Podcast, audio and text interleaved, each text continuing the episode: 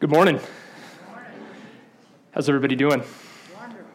It's cold outside. Really, really cold. My, uh, my diesel truck had to think about whether it was going to turn on this morning. That's how cold it was. Turned the key, and it started. I was happy about that. So Cool. Um, good morning. Um, welcome. My name is Jason Shelton. For those of you who uh, may not know who I am, um, I get the privilege of opening up God's Word um, this morning. And um, if you're new to Windsor, we just want to extend a special welcome to you all and, and to really to invite you along with us on the journey that we as a church body have been taking over the last several weeks. Um, normally uh, typically we go verse by verse through a book of the bible but um, we pressed pause on that as we are looking towards christmas um, three weeks ago and we started an advent series entitled uh, thy kingdom come. And uh, considering the time of year it's been um, fitting right? It's been good. I know that in my own heart, um, it's been good to do some preparing. Um, preparing to celebrate the coming, the advent of Jesus. And we are attempting to prepare our hearts um, by following in the footsteps. Uh, in the way that God thought it best to prepare uh, humanity, to prepare all of creation to, to, to hear, to see, to experience, and behold the only incarnate King, the Son of Man.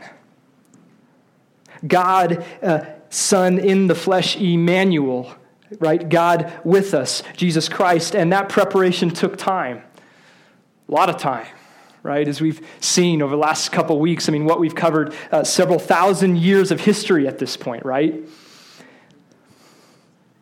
Many, many, many, many, many generations, right? Matthew 1 1 through 16 that we looked at last week, the genealogy of a king. There's a lot of people in God's story.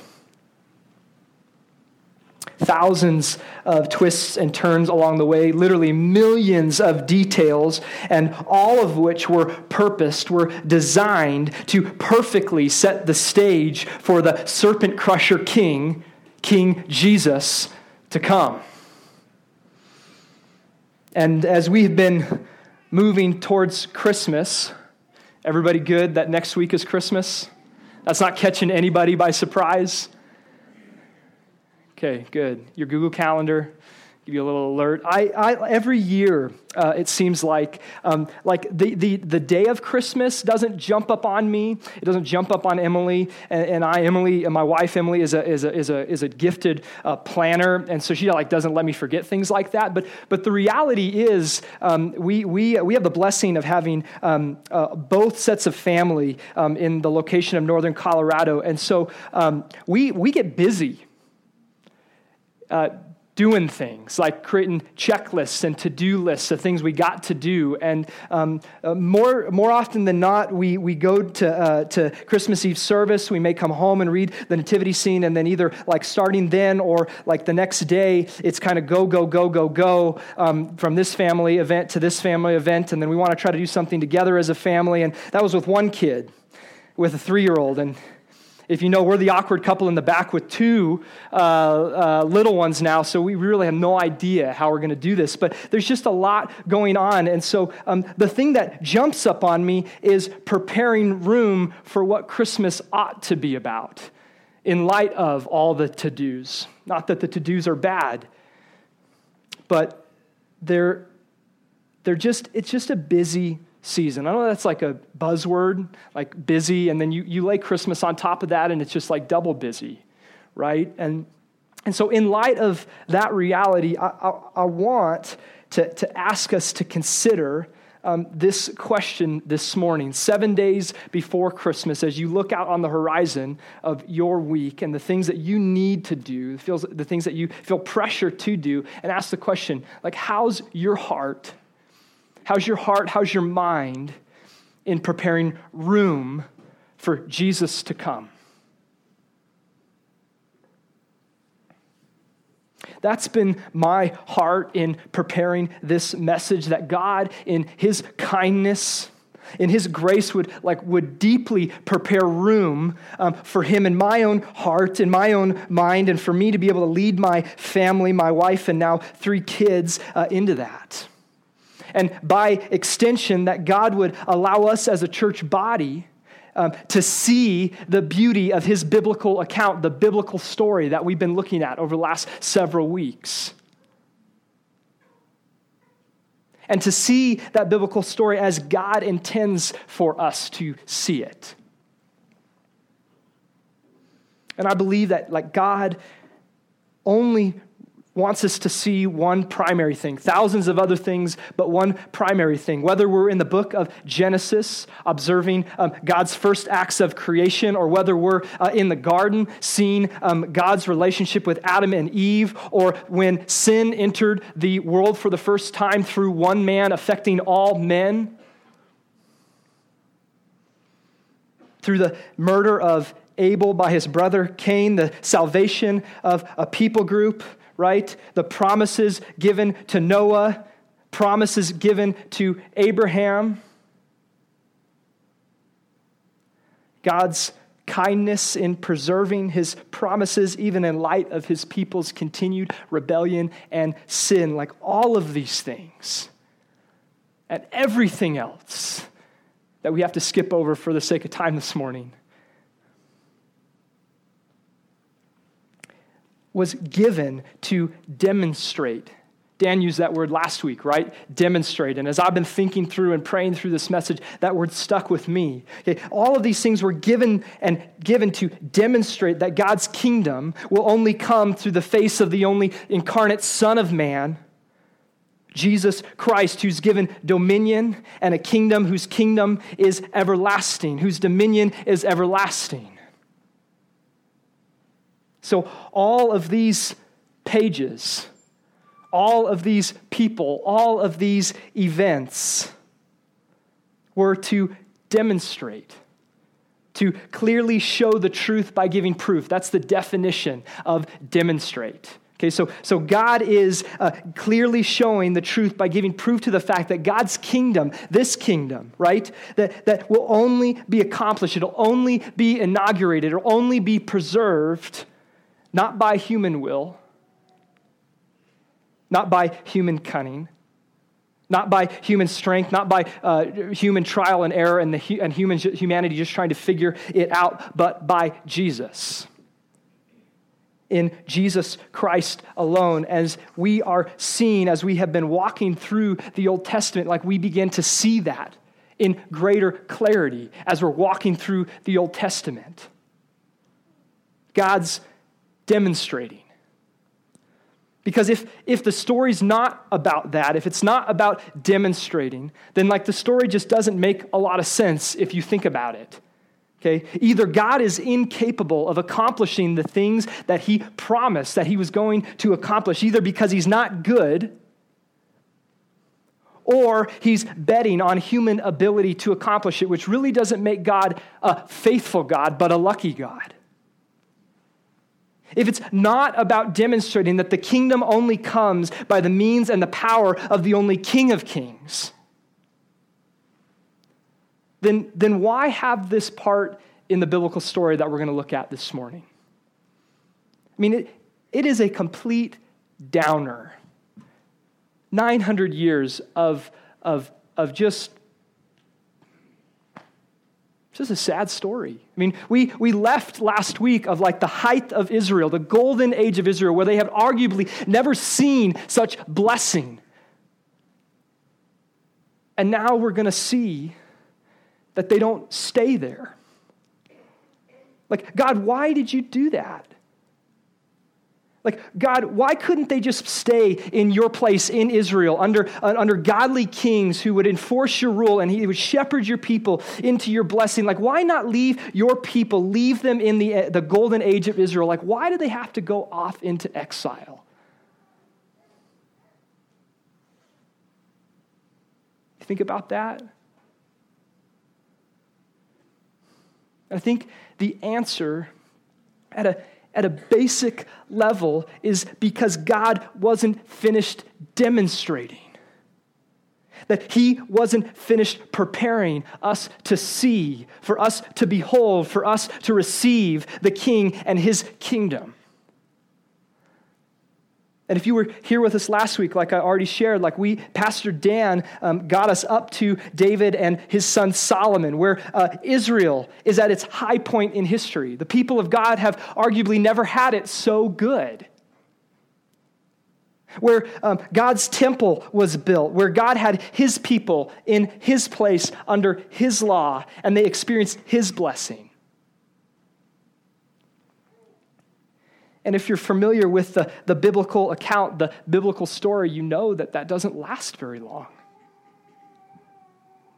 Like, it's not long after Solomon bi- uh, finishes building this uh, amazing temple under the Lord that Solomon's sin and the sin of God's people gives way and God brings judgment on that sin.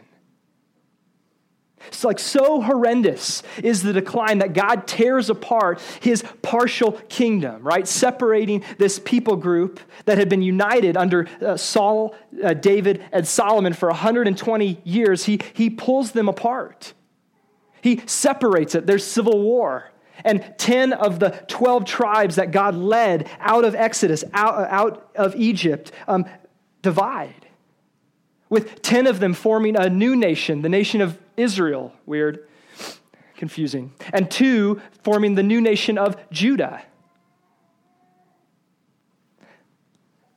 Where the, the first uh, king of the nation of Israel, of the new 10 tribes in the north, like his, his name's Jeroboam, and he, and he actually is fearful that his people are going to want to go and seek God and with the presence of God in the temple. And so, guess what he does? He builds two alternate places for his people to worship. And what does he put in there? He puts a golden calf in each one of them. And he says, Here are your gods, O Israel, who brought you up out of Egypt. Sound familiar? Aaron did that. When Moses was gone, uh, meeting with God on the mountain, Aaron did that. Like the complete destruction of the northern kingdom happens 200 years later in 922 when the Assyrian nation comes in and destroys them. The southern kingdom doesn't fare much better, in all honesty. Yes, they had some faithful kings. But God's warning of judgment ultimately goes unheeded, and they too are destroyed in 597, with the temple in Jerusalem fully destroyed, laid waste to in 586 with the Babylonian invasion. The people of God are expelled. They're kicked out of God's place, not experiencing his blessing because they've rejected his rule. See, God's warning, although persistent and loud, at times went unheeded. And in so doing, they rejected his rule over them. And as promised in the beginning with Abraham, God brought judgment on them because of that sin. You see, God is not yet done demonstrating. Demonstrating that the serpent crusher promised in Genesis chapter 3 has not yet come. And because he has not yet come, the cycle of sin and the effects of sin have great power. Because there is no appeasement, there's no propitiation, no true kingdom established because the king has not yet come. They're all demonstrations pointing to future realities future fulfillments, of future realities that would come, that would advent. When God in the flesh, fully man and fully God, the Son of Man, would leave his throne and he'd put on humble flesh and he'd advent with us. Yes, it was good that God, in, in his kindness, provided a covering and a, and a sacrifice for Adam and Eve the first time they sinned in the garden. That was a good thing. But that sacrifice, that covering, was just a shadow of the future reality that Christ was going to be the greater and the better sacrifice that God would give, that He would clothe us in, in His Son Jesus. It was good that the, the nation of Israel got to experience rescue from their slave masters in Egypt and exodus away from that place. That was good. But that rescue, that exodus is just a shadow pointing to the future reality that Christ will purchase and lead the way for the greater and better exodus of his people.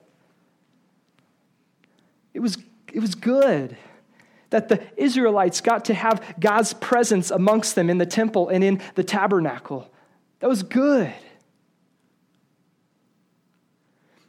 But those structures were just a shadow pointing to the future reality that Christ would be the greater and better structure for which God would come to dwell with humanity. John 1 14, right? The word became flesh and made his dwelling, or in Hebrew, tabernacled among us. Yes, it was good that Israel had good kings like David and Solomon, but they pointed to the future reality that Christ is the far greater, the far better king. You see, God is not done demonstrating. He's not done preparing for his king and his kingdom to come. And that kingdom was never meant to come without the king coming. Okay? The, the kingdom was never meant to come without the king coming. And so, because of sin and because God is not done demonstrating, God begins to dismantle his partial kingdom, the partial realities of the kingdom, the kingdom of David and the kingdom of Solomon. He begins to dismantle that in order that he might prepare room for the fulfillment of the kingdom to come through the king that would come. See that? See, God is, he's, he's clearing the table. I hated doing that as a young boy. It's messy business. Didn't like it. But, but that is what God is doing here. He's, he's clearing the table so that he might make room. See, he's removing the shadows so that we might not see the shadows as the, fulfillment, as the fulfillment, so that we might not look at the shadows and want the shadows. He's removing them so that we might see with greater clarity the things to which the shadows pointed to. God doesn't want to leave us wanting the shadows and the blessings. They were good, yes, but they're not the fulfillment of those things, not the full fulfillment of those things. And so God begins to dismantle the partial realities of this kingdom so that we might not be happy with those realities. That we might not be content with those realities.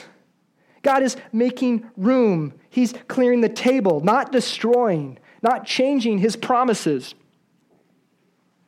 but showing us that they aren't the true fulfillment of those things.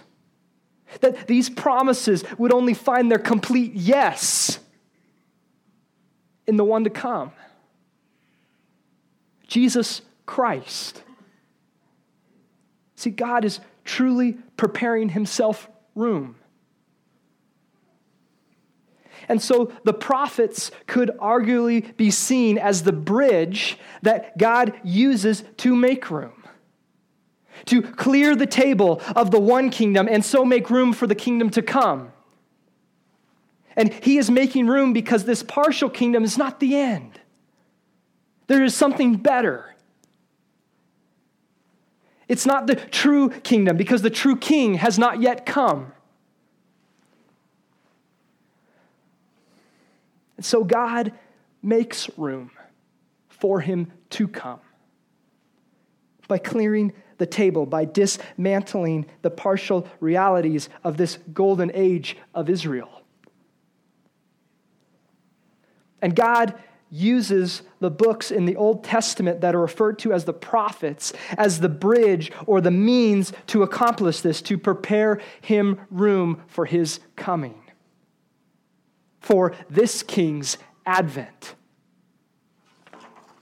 And this, this bridge has two supporting structures to it that God uses to, to show us that the reality that he's, he's at work clearing the table because the anticipated king has not yet come. And, and those two supporting structures, I don't know if you'd call them like trusses or handrails. Is there any bridge engineers in the room that could help me with that? Cool, we'll call them trusses. Cool. Um, so they're trusses, okay, and, and on one side is the idea of judgment, okay, and on the other side of the bridge is the idea of future hope. So there's judgment and there's future hope. Okay, and, and those two elements are not new to the covenant that God has with his people. Right? We've seen this at the very beginning after sin entered into the world. Right? Where God pronounces judgment on humanity because of their sin. He also gives a promise of future hope that one day sin will be dealt with once and for all. It's found in the story of Noah, where God brings forth judgment onto earth, but preserves a family in the ark, a picture of future hope. Even in light of judgment, it's seen with Abraham, where God promises blessing and future hope in the midst of judgment for disobedience. And so this, this bridge is, is really no different, right? The themes of judgment and hope are really no different. God continues to demonstrate that the kingdom has not yet come because the message of judgment and future hope are both explicitly seen through these 17 books that are called the prophets in the Old Testament. Where God's people experienced God's judgment because of their disobedience, where they're expelled from God's place because they're not living under his rule. But even in the thick of judgment, where God's people are scattered, where they are ruled over and oppressed by foreign powers, God's faithfulness remains. The, the message of future hope is still proclaimed. See, God uses 17 books of the Old Testament to continue to call his people to repentance and belief in him alone for rescue, reconciliation, and blessing.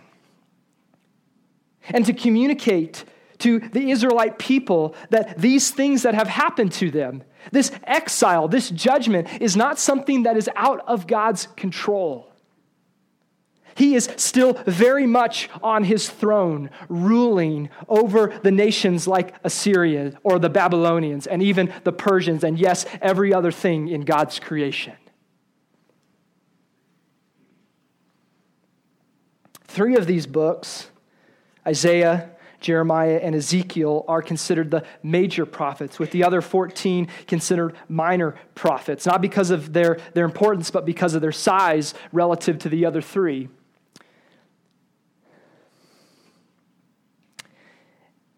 Books like Hosea and Amos were written to the northern kingdom prior to the exile. If you're familiar with like the book of Hosea, if you're familiar with that story, Hosea is a, is a guy, and God continually calls him to be faithful to an unfaithful wife, an unfaithful bride. A, a powerful picture to the reality that God one day will still be faithful to an unfaithful bride and call him into his presence on a wedding day.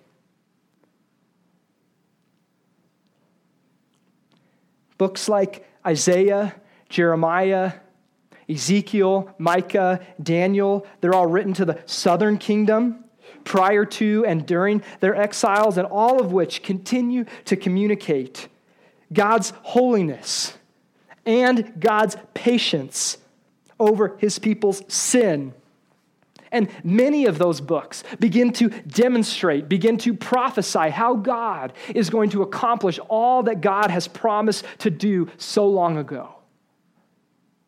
That one day a Son of Man will come with an everlasting domain, whose kingdom is everlasting, where one day there will be a king who will, ju- will reign on David's throne and over his kingdom, establishing and upholding it with justice and righteousness from that time and forever. Isaiah chapter 9. Where one day the serpent's head will be truly crushed. And the serpent crusher king will lead us back into God's place under God's rule and blessing forever.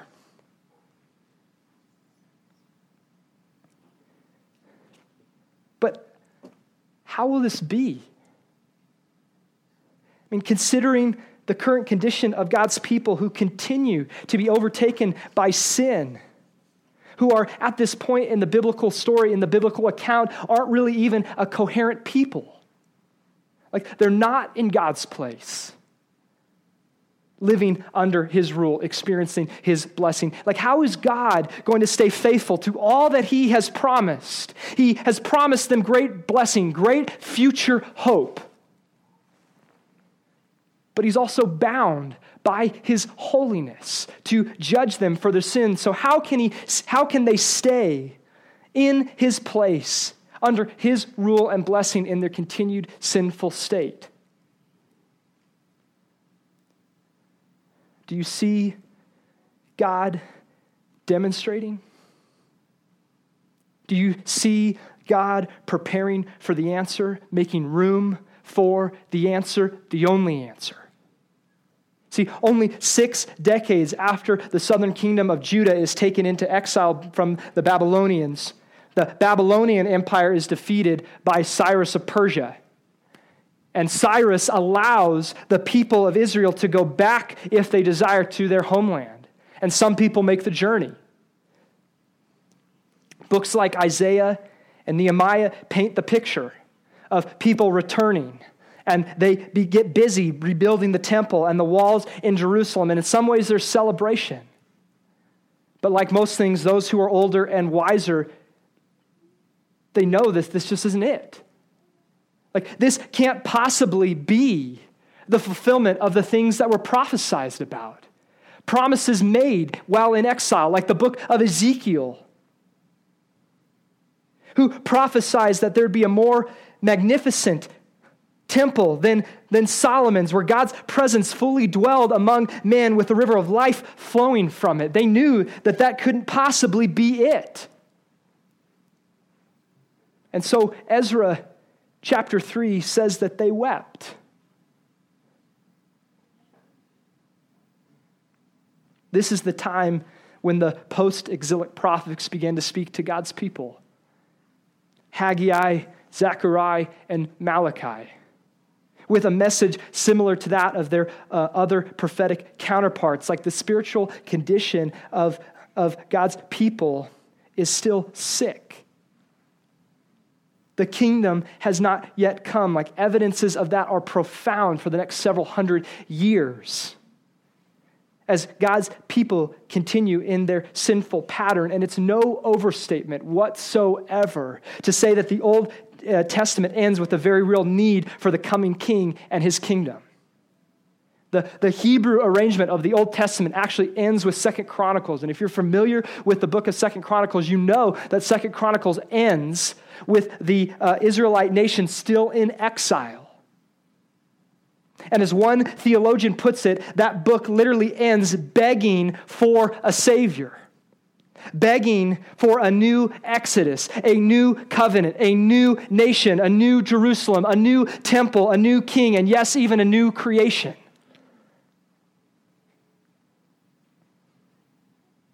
Do we see God demonstrating that there must be a permanent way for sin to be crushed and the guilty pardoned. Where the guilty are no longer enemies of God, but called God's people. Where they're no longer distant from Him, but in His place. Where they no longer are living in rejection to His rule, but willingly subjecting themselves to His rule and therefore experiencing His blessing. And God's word, this progressive revelation has picked up a lot of steam over time about who this king is and what he's come to do. If you remember, it started with just a small whisper back in Genesis chapter 3. But as we've seen, as we move on out of the garden, it's growing both in volume and in clarity. What once was a future hope has now become a long anticipated king, and with his coming, his eternal kingdom. A king who will be despised and rejected, who will obediently walk towards the cross, where the whole weight of sin and the consequences of sin will be laid upon his shoulders. Your sin and mine. Where he will be committed to the grave, where he will deal the final triumphant blow upon the head of the serpent, crushing him. Where he rose three days later, proclaiming that his payment was sufficient that there is appeasement, where there can be propitiation for sin for all those that would trust, for all those that would repent and believe in Christ's death, in this king's death and life, death, and resurrection, that we can partake in God's kingdom, be God's people in God's place, under God's rule and blessing forever, because our king came. Our hope, no longer future but present hope. I'd like to consider the question I asked earlier How's your heart and your mind in preparing room for that hope this season? I'd like to close this morning thinking about that question and thinking about a couple realities in light of that question. I remember celebrating Christmas in the past. Some of those experiences, obviously, I was, un, I was in the household of my parents. And then some of that spilled over when I was single, and even some of that, to be honest, has spilled over um, to, to being married with Emily. And um, the reality was is that we would oftentimes, going up to Christmas, we would, we would go to um, we would go to Christmas Eve service together as a family. Right? We would do that. We'd come home and we'd read through the nativity scene, usually.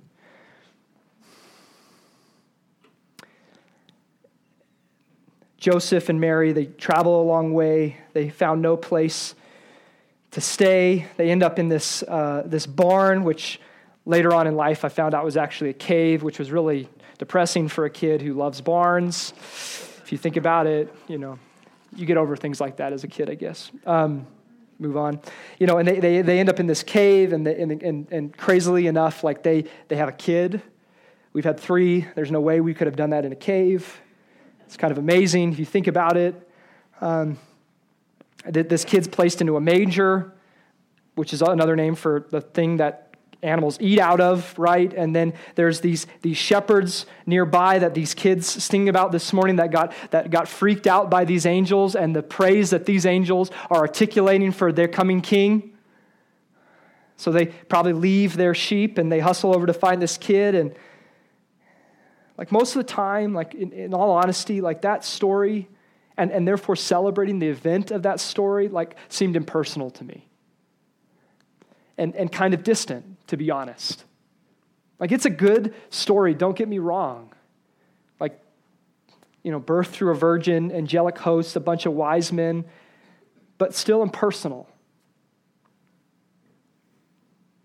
It was almost like, as a Christian, I should be celebrating um, Christ's birth on Christmas Day because that's what you do. There's a lot of duty in that. It's like similar to celebrating um, like a, a cousin that's like a second cousin that's like once or twice removed. I don't even know what that last part means, but let's just say they're distant, right? Somebody come up afterwards and tell me what that means. Um, a second cousin that you don't really know, but like you go and celebrate it because you're family, and that's what you do. Therefore, like good Christians, celebrate Jesus' birth because as a Christian, that's what we do. And I think for most of us, like we don't want Christmas to be that way. Like I know in our home, I know for Emily and for and, and I, like we want to use this event on our calendar to be in awe of God and the, the God that we follow in a very unique and special way. And, and to let that worship and awe spill over to praise to Him. Like that's our heart's desire.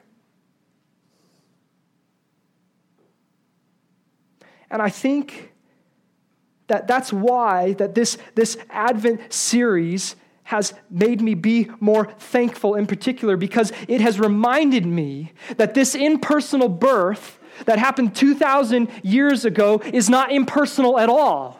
It is very personal. Because that king came for me. He came for my wife. And for all of you who call yourselves believers and followers of Jesus, he came for you.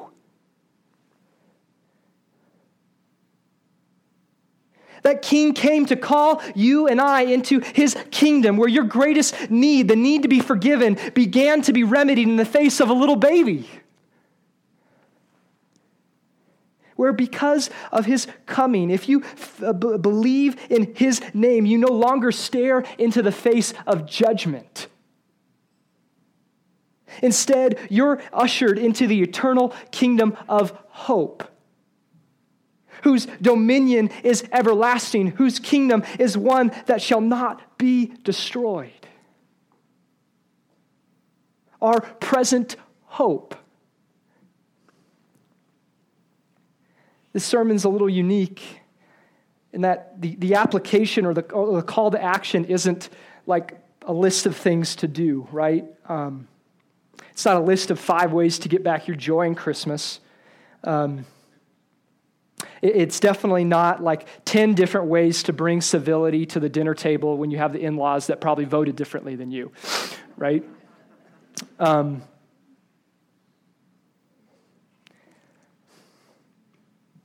my prayer for us as a body, my prayer for my own home, is that in this season with lots of different pressures and things to do, who's a, who's a checklist person in the audience? Okay, there's some of you out there, okay? Emily and I are like recovering checklisters. Okay, like there's lists of things, they're, they're, they're all over the place. Sometimes I think we make lists just to make lists. Sometimes it's not about doing things, it's just about like the mental organization of getting it on a piece of paper. You feel better about that, right? Um, some of you don't relate, that's okay. Um, and, and as we talked about this, this season, like there's just a lot of things to do. Like the Christmas lists and the preparation, and, and those, things are, those things are not wrong, those things are good. But like we can get so overwhelmed with the to-dos. And, and my, my prayer is that we would first and foremost be captivated, not in the to-dos of this season, but what our King has already done for you that we would, we would find great rest in the doneness of Jesus.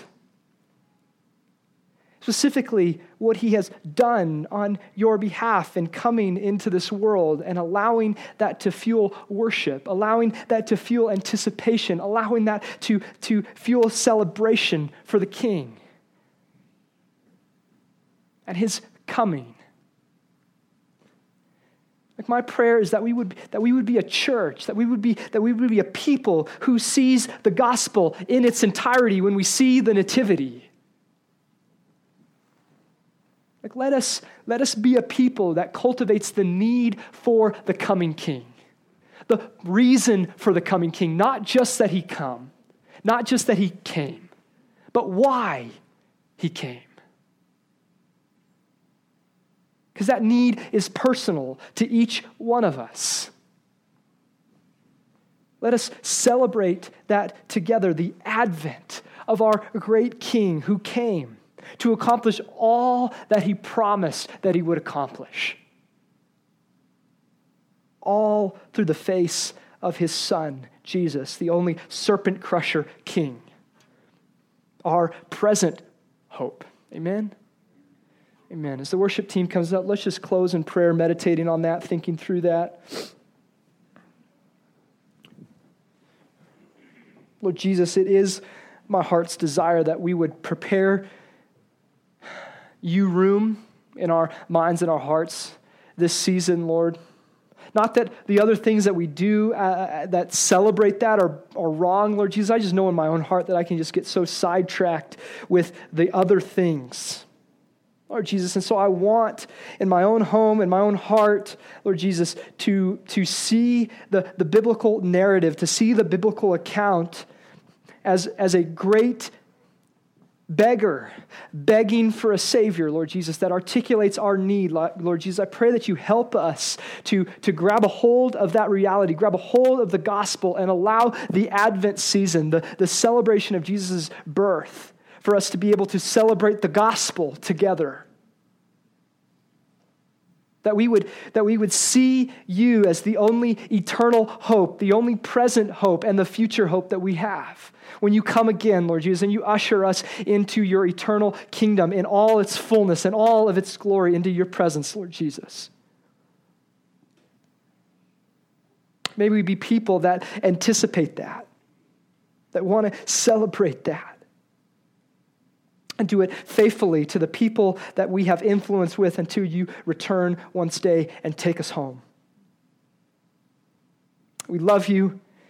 We ask this all only in the Son of Jesus Christ, the Son of Man